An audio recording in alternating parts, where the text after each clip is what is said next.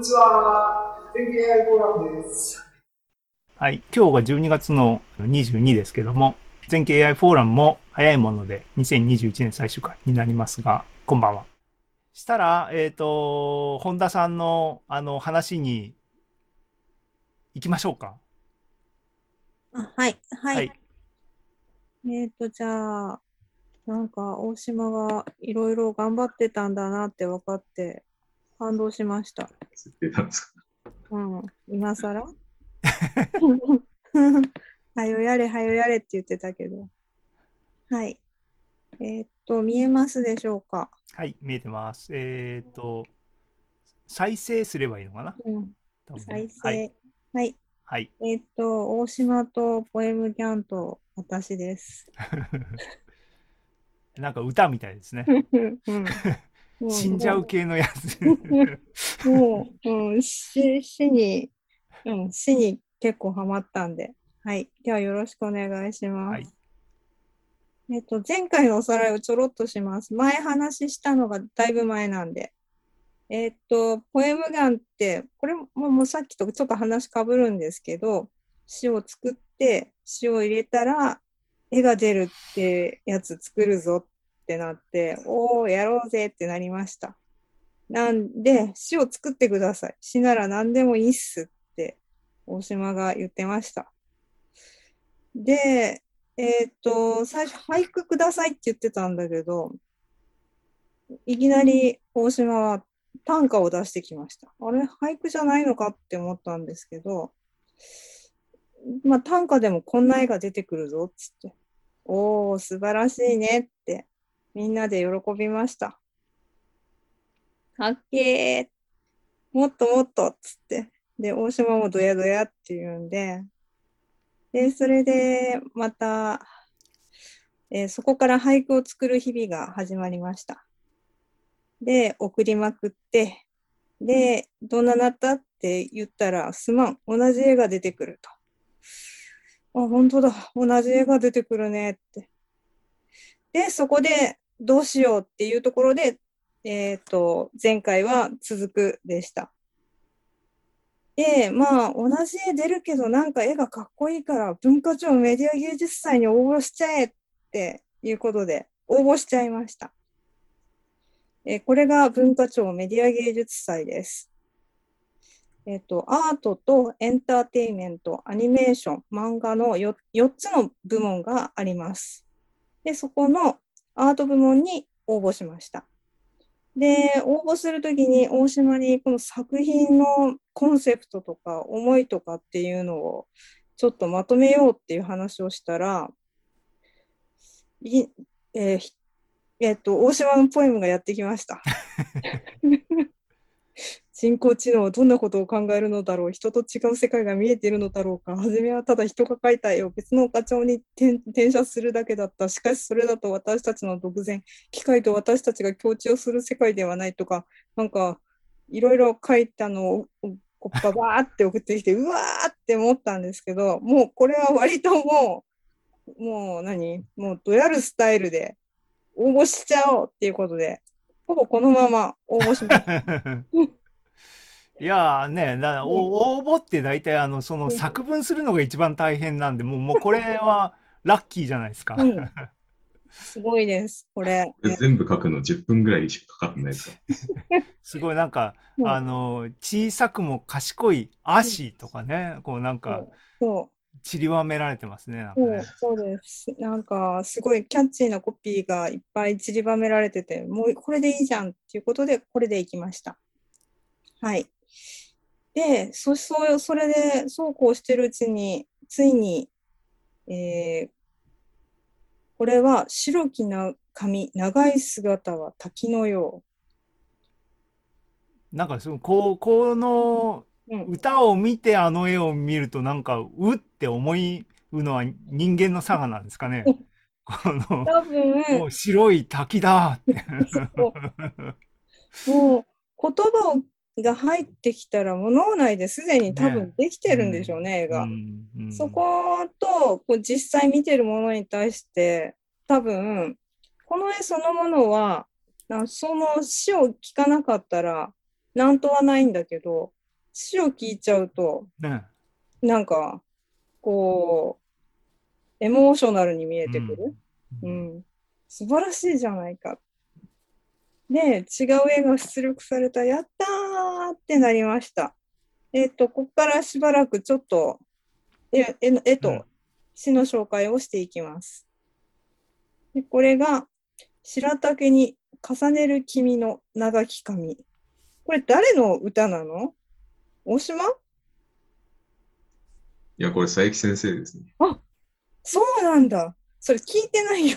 これどれが誰なんだっていうのは聞いてない。読み人知らずって僕が渡した句は多分めっちゃ可愛いやつしかないです、うん、あれか、わかった。うんで、これが白滝に重ねる君の長き髪。佐伯さんだそうです。呼べばよかった。佐伯さん、はい、ちょっと出てほしいですね、この空間、ね。はい、次が、写し絵も重ねて嘘もまことかな。これも佐伯さん？佐吉？そうですよ。もうなんかポエムが全世界に公開されてくるっていう。いや、いいんじゃない？で、これが、何これだ？おとぎ絵じゃないですか。あ、おとぎ絵か。うん。おとぎ絵に重ねた嘘は蜃気楼。これすごいって思いました、これ。そうなんだ。これいいよね。おとぎ絵に重ねた嘘は蜃気楼。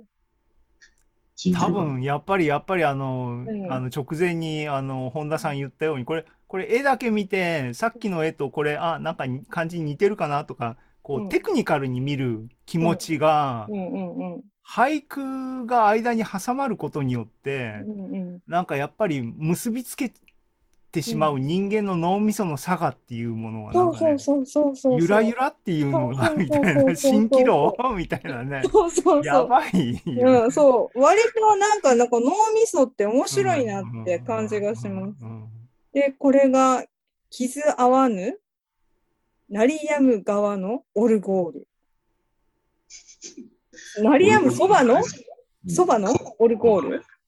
これ俳句はこの絵と関係なしに、また読んでる人は情景が頭にあって読んでる句なんですよね。うん、多分。なんかすごいな、うん、でももうオルゴールにしか見えないな、う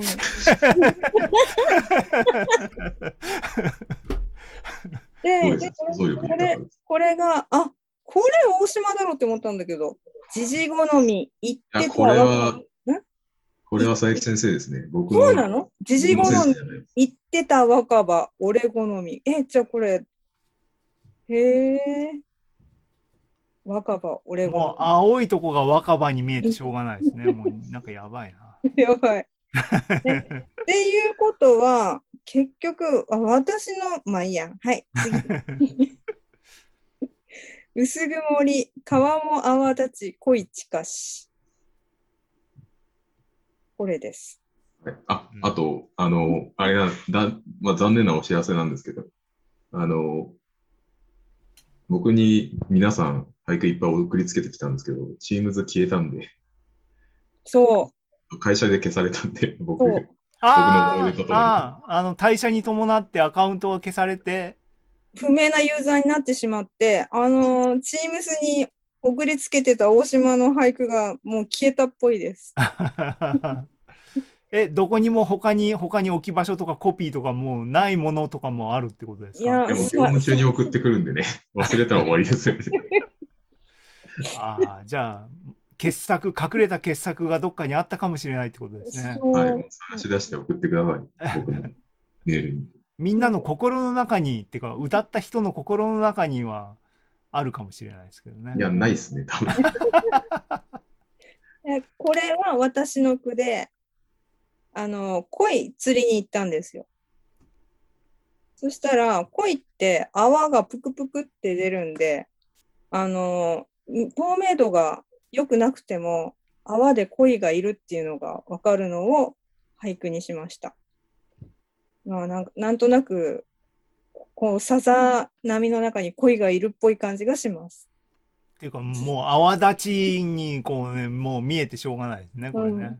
うん、はい。次はこれは何だったっけ、ね、あ、寒空の白鳥のアーチくぐりゆく。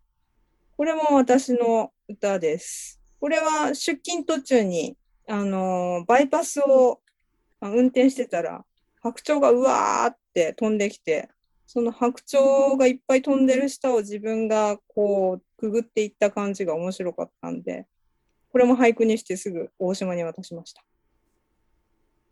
次が池の端集まるカエルかわいいな。この絵さっきの絵に初めの2つ目ぐらいに似てる、うん、そしてこれは大島の作った俳句です、うん、そしてこれがドロドロしてるんですが、スズメとねカラスとハトとホトトギス、うん、大島作。これはちょっとあんまスズメもハトも見えないかな。いやでもホトトギス感はありませんか。ホトトギス感っていうか僕はこうプログラマー視点っていうか気になるのはひらがなの羅列をうまく形態素解析できてるのかどうかっていうのが気になると思いましたけどね。でもできてるんじゃないかな。これねだいたい人間自分ですら一瞬こう空目があるっていうことは形態素解析的にも難しいテキストだと思うんですよ。ね、全ひらがなだからまずそこで難しいし、切り方ね難しいですよねこれね。うん、こう進めてこれの前の句もひらがなだけでしたっけ大島氏のこれもね。だからひらがなの羅列っていうのはなんか共通コサイン類似度近いんじゃない？そうなんですか。大島どうなんすか。近いかもしれない。ちょっと待ってください。今ちょっと見てみます。あ、そうか。モデルある。あ、携帯あるんですよね。じゃあちょっと見といてください。で次が水旗のむるるカエルら愛しかな。これも大島かな。なんかカエルが可愛いってずっと言ってる感じがします。水辺の近くにいる感じがします。もうなんかこの辺の上の黒い模様がカエルの目に見えてしょうがないですね。やばいな。人間の脳みそは怖い。うん、そうなんです。で、次が、これが、これが長文です。美しく砕ける波、移ろう光に任せる好みは、美しくは思えるほど。右にこうさっと入ってるこの画像は大事ですね。ここも込みでこうなんかバートに食わせたいところですけどね。花を見ることは道見教が如く。これちょっと事故なんですけど、これ書いた経緯は。幸福感に包まれ、ちょっと読めないんだけど、永遠とは続かぬことを知り、切なく感じ至り、光鳥が、ダメだ、大島のポエムがこうなります。すごい黒歴史ですね。ロングポエムです。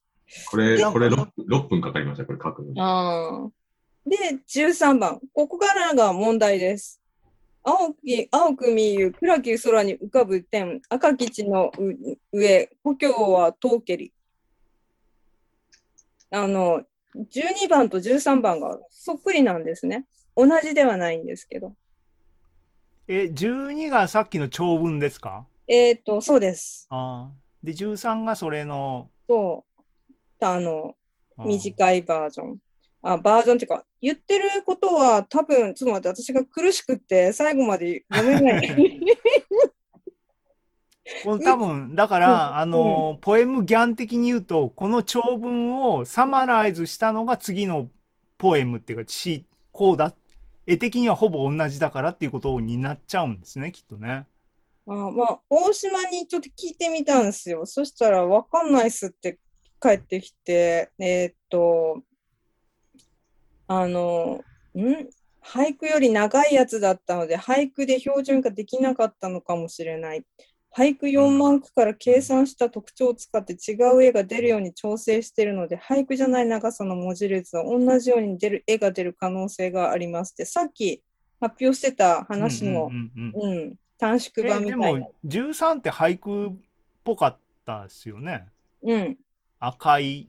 うん、そう。赤も入ってるし、なんかすごい、もうすごい、ね。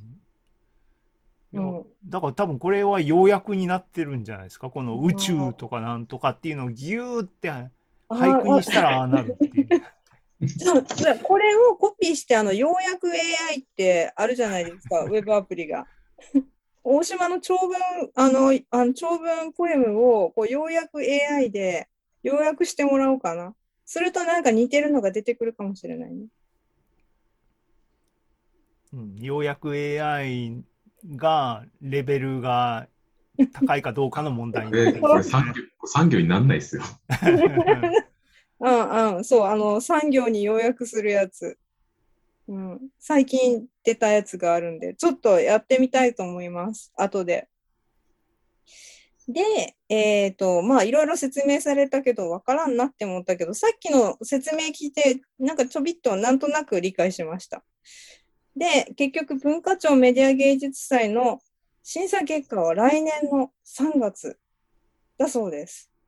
まあ、このモノリスが応募作品っていうことになってるんですか？そうです。このモノリスと短歌のセットで応募しました。うん、短歌を入れて出力がこの絵ですっていう作品だったんで。うん、楽しみですね。これは、はい、文化庁は、はい、賞金がつくんですか？何がお目当て？あ、いや、目当てっていうか、せっかく作ったし、で、その時はまだ、テキストから、絵に出力するやつで、ここまでアーティスティックなやつって、なんか気持ち悪いやつはあるけど、ここまで叙情的なやつってなかなかないなって思ったんで、世界的に。これはもうエポックメイキングだって思って応募しました。あ、じゃあこれが例えばメディア芸術祭大賞を取ったら、こいつを NFT で売ればいいんだ。まあそれもうでももうすでに NFT にしてお肉代を焼肉代稼いじゃえっていう話をもう同時に並行でやっておりまして、もうここにいる人はみんな知ってると思うんですけど、まあノンファンジブルトークン、非代替性トークンで、代替不可能なブロックチェーン上で発行される送信権が入った唯一無二のデータとして売って焼肉食おうぜっていう話になってます。で、これの、まあこのポエムガン第1作目、これがいいやろうと。あと、どうしてもやっぱ自分のとちょっと対決したくなったんで、大島ポエム vs マイポエムでどっちが高く売れるかっていうのをちょっと勝負したいなって思ってます。で、あとガス代、トランザクションの実行手数料がちょっといっぺんにいっぱい売るっていうこともできるんだけど、1個に対してのトランザクションフィーが高いんで、そんないっぱい売れないなって。なんで、ちょっととりあえず地味にこの2作から始めようとしました。そしたら大島が、とりあえず売りには100イーサからだぜとか言い出して、100イーサ強気なんですよ、いつも。いくら？100イーサって言われてもよくわかんない。ちなみに12月18日にこの、日本の NFT アートで、今のところ最高値出したのがこの鉄腕アトムで120イーサ。これ5000万ぐらいだったっけ？ 5800? ね。はい。僕の計画だと1日1イーサずつ減額していく。社交心はどうですか？そうね、どこで売れるかってそういうあれってこと？あ、10イーサまで行ったらもうそのまま行きましょうと、うん、あ、そうです。まあそんな感じで売ろうぜっていう話をしています。で、まあとりあえずそのプラットフォームどこにするのかっていうので、アート系の方が値段高くつくんじゃないって、なんせこれはもうすごいアートなんだからっていうことで、プラットフォームをちょっとこのファウンデーションっていうところと、スーパーレアっていう、プラットフォーム2つ選びました。ところが、この2大プラットフォームはアート系なんですけど、招待制で申請したのに、もうだいぶ前に申請したのに、まだ招待されてなくて、私の Gmail のゴミ箱に入ってるのかどうかわかんないんだけど、なんか招待制ってことは、本田さんの、うん、コネを使って誰かに招待してもらうとかできないですか？さあ、それがなんかそのコネっていうか、それが最初出た時にお願いしたら、ちょうど私のちょっと前でもう締め切っちゃったからごめんって言われたんで、ああ、もう使えないなってなって、で、それで、招待制とは別に申請したら、審査した後に招待しますっていうのがあったんで、2つ枠があったから、そっちの方でやってみたんだけど、まだ返事がない。しょうがねえなーって思って、今、しょうがない。あ、これ、終わっちゃった。これ別のやつ見せちゃったかも。で、それで、一番手っ取り早いオープンシーってやつで、やるしかねえかなって、今、うん、考えてるところです。安いところで。うん。ちょっとアートしてないんですけど。1イーサでも怪しいですね、そこで。なんですけど、そんな感じで。1イーサで今いくら？もう、それでも結構お金になる。45万とかじゃないですか。もう十分肉食えますね。うんうん、十分肉食えますね。徐々にいきます。そう、徐々にいきますよ。そう。去年の1イーサが今ぐらいで5万ぐらいだった？10月ぐらい。去年は、そう、去年、そうですね。もしかしたら、下手したら、もうちょい安かったかもしれないですね。なんで、まあ、それ1イーサで売れたとしても、まあ、来年の今頃もっとって。でもまあ、全景 AI は、これで稼ぐぜ、イエーイってギラギラしてることではなくて、純粋に作ったものを、こうしたらこうなったとか、そういうことで話したいなって思ってて。いや、ね、いいんですよ。全景 AI フォーラムに寄付していただいても、全然ギラギラしますよ。買い取る感じになっちゃいますね。いや、でも、もちろん、むっちゃ売れたら、全然、みんなでパーッと肉屋さんに行きたいなって思っております。で、それで、本作るのにも印刷代の一部になればと思っております。でもきっかけは、まあ、市木さんの、やってみたらっていうとこから始まってるんで。本田さん、船欲しいとか言ってました。まあね。釣りに使う船欲しい。そんな使い方してみたいですね。今鈴とか輪島から沖に出たらブリが釣れるんで、沖っていうかちょっと出ると怒られないですか？あ、怒られないか。怒られない。うん、なんでだから。うん、漁業権みたいなそういう話、お金を漁協に払わなきゃいけないっていう。でも多分釣りだったら大丈夫でしょ。そうだからこのポエムガン第1作目が100イーサで売れたら船を買ってみんなでブリを釣りに行きたいと思ってます。100イーサね、すごいですね。うん。お母さんが最初欲しいって言ってた船は1000イーサぐらいするやつだったんです。そこ言うなよ。超リッチクルーザーみたいなイメージ。海外行くのかなって思いましたね。もうしたらそこに住んじゃえっていうそういうやつですね。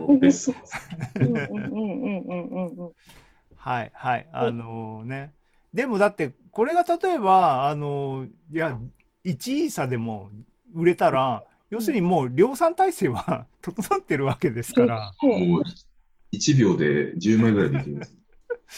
でもね、きちんと供給量を制限しとかないと価値が暴落しますから。いやでもこいつはもう最初に出すだけ出して次のもの作ればいいかなって思う。これで売れればいい PC をね、作れるんで。もうキャピタリズムもうマテリアルな感じの。あれですね。はい。キャピタリズムに毒されたくないんだけれども、こうやってやった結果が割と面白いんで、人に見せるっていう分にも楽しいかなって思ってます。なんで、うん。で、それ。いい？ん？はい、どうぞ。いいですか、荒いですけども。うんうん、これね、アートの考え方っていうかね、こんなあるよっていうのを世に示すためにも、ほら、うち金沢経済新聞ってやってるじゃない？うん。で、あのタイトルをこのガンにして、記事とこのギャンみたいのを、絶えずこう、出す、表に出すっていうような構成どっかで作ってね、これ新聞の手をなしてないんじゃないですか？いやいや、だから、どう表現するかは置いといてね、うん、この記事と、記事のタイトルっていうのは、その記事の、内容がものすごく、もうほんとね、もういろんなまあ、畳み込まれてるのよ、短いタイトルに。うんうん、これを使って、この絵は53次の写真。じゃあ石川なら石川53次でもいいけど、うん、そういったのでこう作ってね、こんなのありますってね。作者誰々みたいんで。売り出してもいいし。うん、いやいや、これ面白い、すっげえ面白いから、もう人に見てもらうっていうのは、機会作れたらいいなと思うし、自前でできるのは、まあ、それぐらいしかないんで。うん、でも、あれですよね、きっと、金沢経済新聞っていうのは、経済新聞っていう建前っていうか、それもありますからね。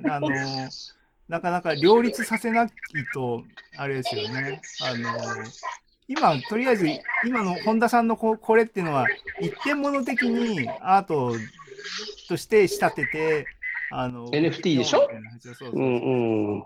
文化庁に応募してっていうね。もうリアルの美術界ってどうやって経済化されてるのかなっていうのは、まあ僕もずっと見てたけど、やっぱり本当にちゃんと、そうやって経済化されるときには、やっぱそんな、まあ、組織的な仕組みっていうか、なんか必要なんでね。まあ、うん、荒井さんは経営者視点で見てるんだなって。あ、ごめんね。うん、いやすごいじゃない。いや、でも、AI はもう、そんなレベルになってきてるからさ。うん。うん技術の好きな人のなんかこう、ね、なんかちょっとこう関心持ったものはちょこちょこっとやるっていうようなところはもうとっくすぎちゃってるから。うん。うん、これ、荒井さんは後ろでテレビかなんか鳴ってます？あ、鳴ってるわ。ごめん。はい。はい。まあ、はい、うん。以上でございます。はいはい。あ、すっげえ面白い。びっくりした。びっくりしました。はい、相変わらず苦労した甲斐がありましたね。うん、すごい。うん、大島は、はい、いつもこう暴揚としてるっていうか大然としてるんで、うん、割と苦労してるのが見えないんですよね。ああ、うん、いやいやすごい。うん、いつも本当はすごい努力してるんだけど。なんで今日もこの最初の発表を聞いてすごい感動しました。おお、本当やっとるじゃんっていうことですか？いや、俳句のデータ4万句解析したっていうのを聞いてて、どうやって集めてたんだろうって思ってたら、スクリーピングしてたんかいとか、うん、それ全然聞いてなかったんで、ちょっといろいろ。いろんなことがありました。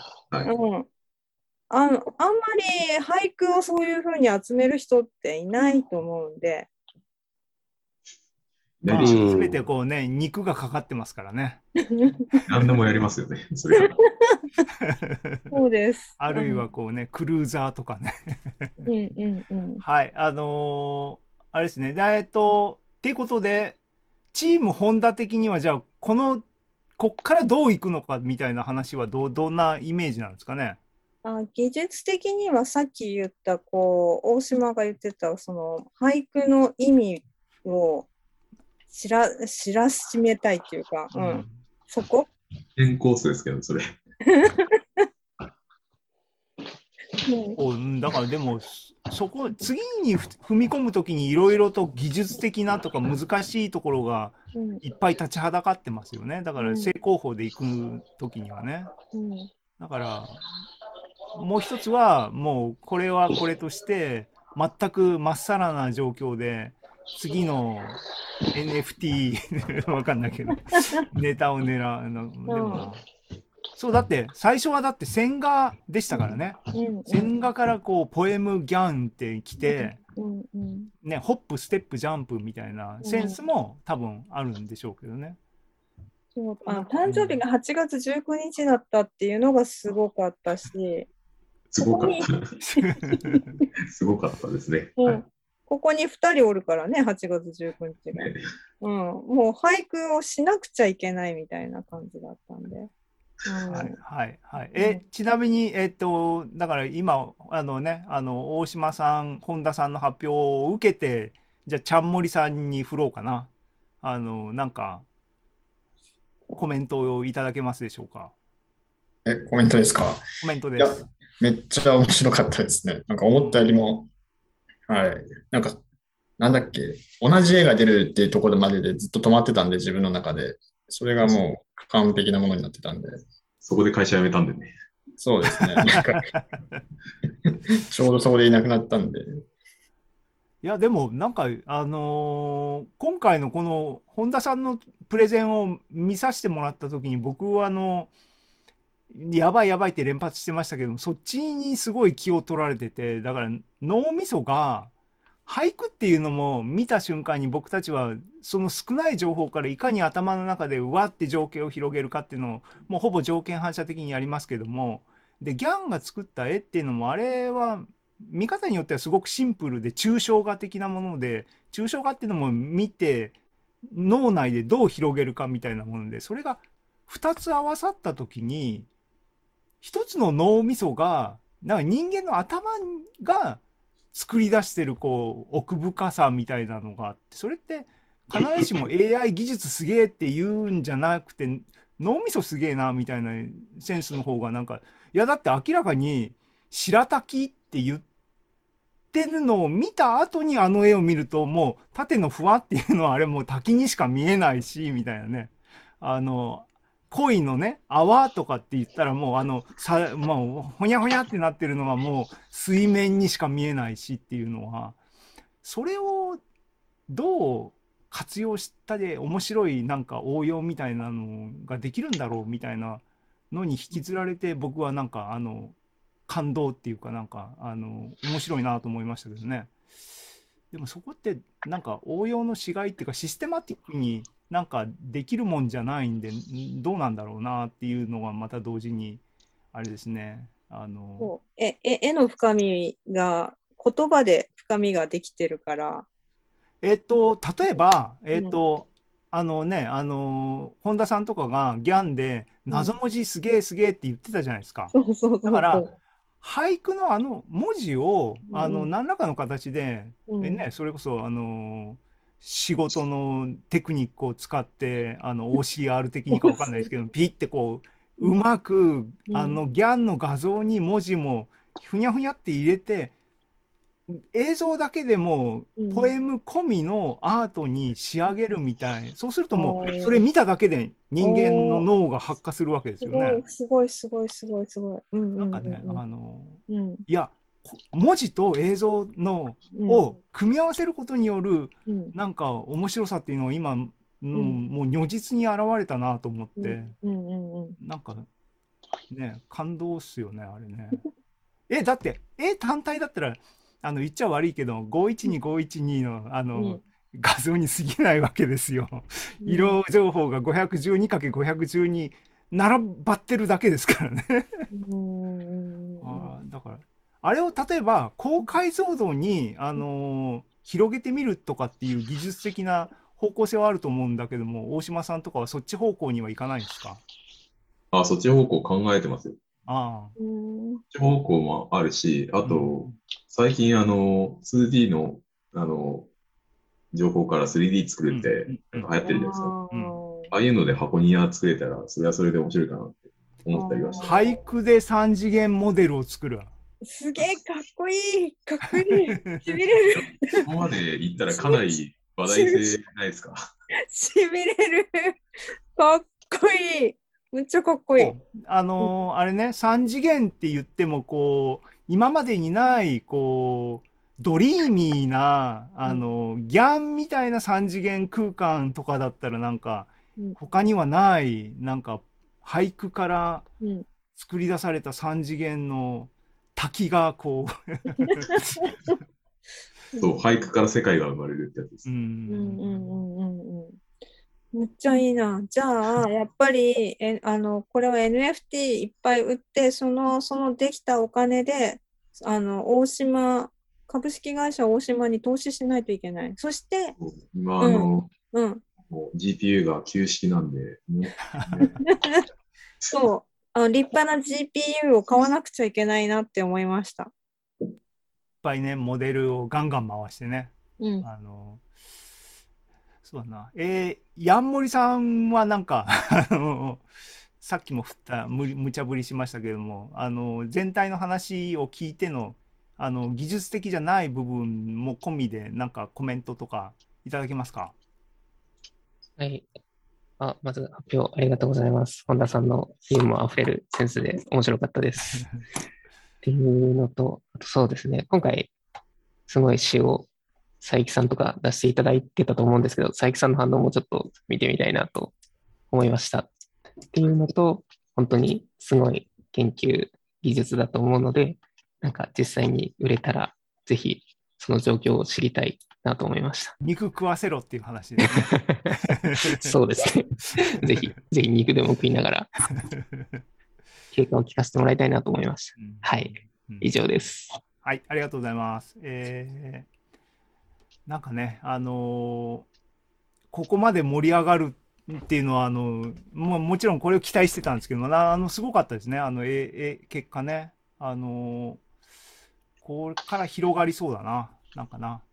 どう広げるかのあれですけどね、いろいろ今後が期待される。なんだ、今喋ってて3次元のドリーミーなとかって言ってましたけども、512のギャンが作る映像ってやっぱりなんかローレゾっていうか、ちょっとシャープさに欠けるところがありますけども、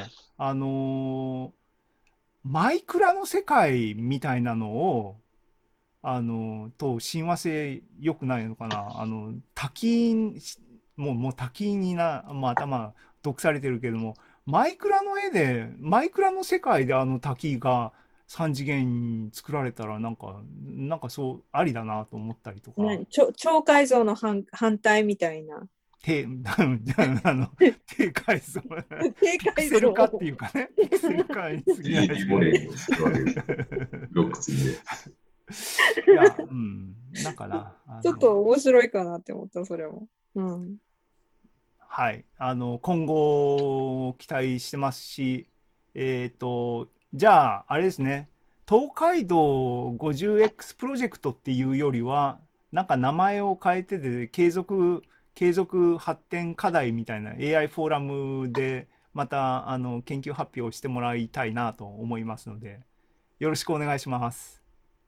で、あとちゃんもりさんは次次世代のねメンバーとしてぜひ発表枠を作ってお待ちしておりますので。ほくろあれそんなに新しいもんじゃないですほくろにありましたしあかもしれないけど、そこで得た知見がなんかあるんじゃないの？僕が発表したやつはそんなに新しくないですよ。新しくないは多分やってる人たちはすごい重要なのかもしれないですけども、基本僕とか背景知らないし、ね、全景 AI フォーラムはジェネラルオーディエンス向けにみんなを啓蒙するみたいなのが多分主眼ですので、気楽に本田さんみたいに話術でね魅了するようなねでまたハードルを上げてるような気もしますが期待してます。やっぱりみんなで盛り上げないと僕一人でね雑誌作るぞとか言ってても悲しいばっかりなのではい、みんなで盛り上げていければ楽しくやれればいいなと思います。2021年もなんかこうやってぐだぐだとやってきましたけどもご参加ありがとうございましたね。本田さんおよびチームの皆さんですね。大島さんもちゃんもりさんも今回やんもりさんもねやんもりさんでいいんですね。ちゃんもりやんもりさんですね。あと、お名前上がってた佐伯さんっていうのも重要メンバーとしていらっしゃるんですね。ご参加の期待しておりますので、ぜひ引っ張ってきてください。デザイナーさんです。本田さんのそれこそもう同僚っていうかそんな感じなんですね。射程なんじゃないですか。射程いっぱいいるな。はい、もうだからチーム本田ですからね、ここ。射程なんで、ね。はい。ということで、気がつけばもう8時58分だ。ちょうどなんかワイワイと楽しく、時間が来ましたので、すごく楽しかったです。引き続きね、今後とも全経 AI フォーラム盛り上げていっていただければなと思います。ありがとうございました。その他全体になんか、コメントありますか？なければこれで締めにしようかなと思います。はい。ありがとうございました皆さん。僕いつもね段取りいつもグタグタなんですけども、っていうことで良いお年をになるんですね。2021年皆さんありがとうございましたっていうことで、 YouTube ご覧の皆様もアランさんありがとうございました。皆さん1年間ありがとうございました。これからもよろしくお願いします。